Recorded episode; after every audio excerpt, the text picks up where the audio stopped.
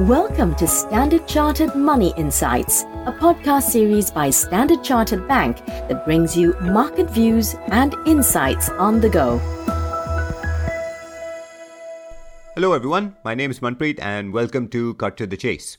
Now, tomorrow on Friday is World Bicycle Day. Uh, this is a relatively recent designation and started with a professor of sociology, Professor Sibilski, um, writing a blog for the World Bank on how cycling is everyone's business. After several calls for creating a World Cycling Day, the United Nations officially designated June 3rd as World Bicycle Day uh, only recently in 2018.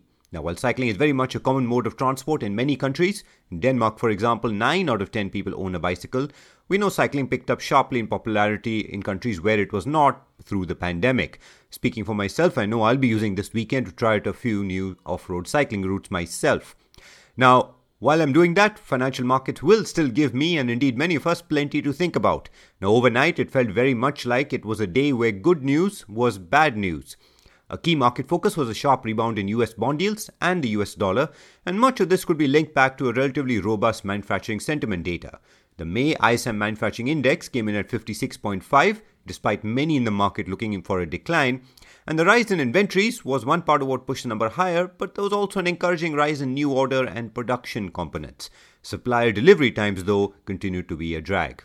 Now, for financial markets, the main outcome was a jump in bond yields, with both the two year and 10 year bond yields uh, rising significantly to week highs in the US, with markets concluding that strong economic data support the view that the Fed had leeway to continue hiking rates further without slowing growth getting in the way.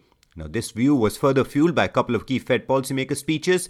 St. Louis Fed President Bullard said it was too early to say if inflation had peaked, warning it might take more than a few tenths of a percentage points uh, rise in rates to contain it. While San Francisco Fed President Daly also said that the Fed should get policy rates up to the neutral level, which it estimates to be around 2.4 to 2.5% as quickly as possible.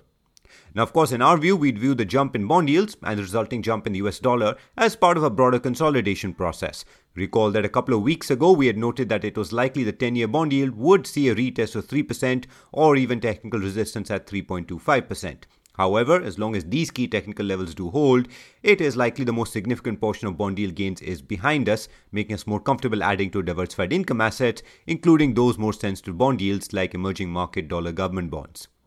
Now, over in China, we also saw the release of the private sector Caixin PMI data, which many you might know has a greater tilt towards smaller businesses relative to the official PMI. Now, the Caixin PMI for May did rebound somewhat to 48.1, consistent with the rebound in the official PMI, but it nevertheless remained below the 50 mark, separating expansion from contraction. Unsurprisingly, much of the drag was cited to pandemic related restrictions, with the new order subindex being one factor uh, driving the headline number lower. Nevertheless, as we said yesterday, we believe the focus should now be very much forward looking. While May data is likely to reflect the impact of COVID lockdowns, the end of lockdowns in Shanghai and a slew of policy measures aimed at supporting growth are starting to brighten the outlook, in our view at least, for Chinese equities and dollar bonds. Finally, a quick word on the Canadian dollar. Uh, the Bank of Canada did raise rates by 50 basis points and said it was willing to act more forcefully if needed. Together with the rise in oil prices, we continue to believe this is positive for the for the loonie. Now, yesterday's strong dollar meant that the Canadian was only able to just hold steady after the Bank of Canada decision rather than record any gains, but we believe the Canadian dollar remains a prime candidate to benefit from higher commodity prices and policy rate hikes of its own. So, opportunities overall in income assets, Chinese assets, and the Canadian dollar. Uh, that's what we focus on today. Steve, of course, will be back with the Through the Noise podcast tomorrow to place a lot of what we discussed this week in perspective. But we'll take a pause uh, here for now. As always, if you enjoyed this podcast, please don't forget to rate and like it. Thanks for listening and wish you a happy trading day ahead. Thank you for listening to Standard Chartered Money Insights, a podcast series by Standard Chartered Bank. For more details on the latest market insights, subscribe to Standard Chartered Money Insights.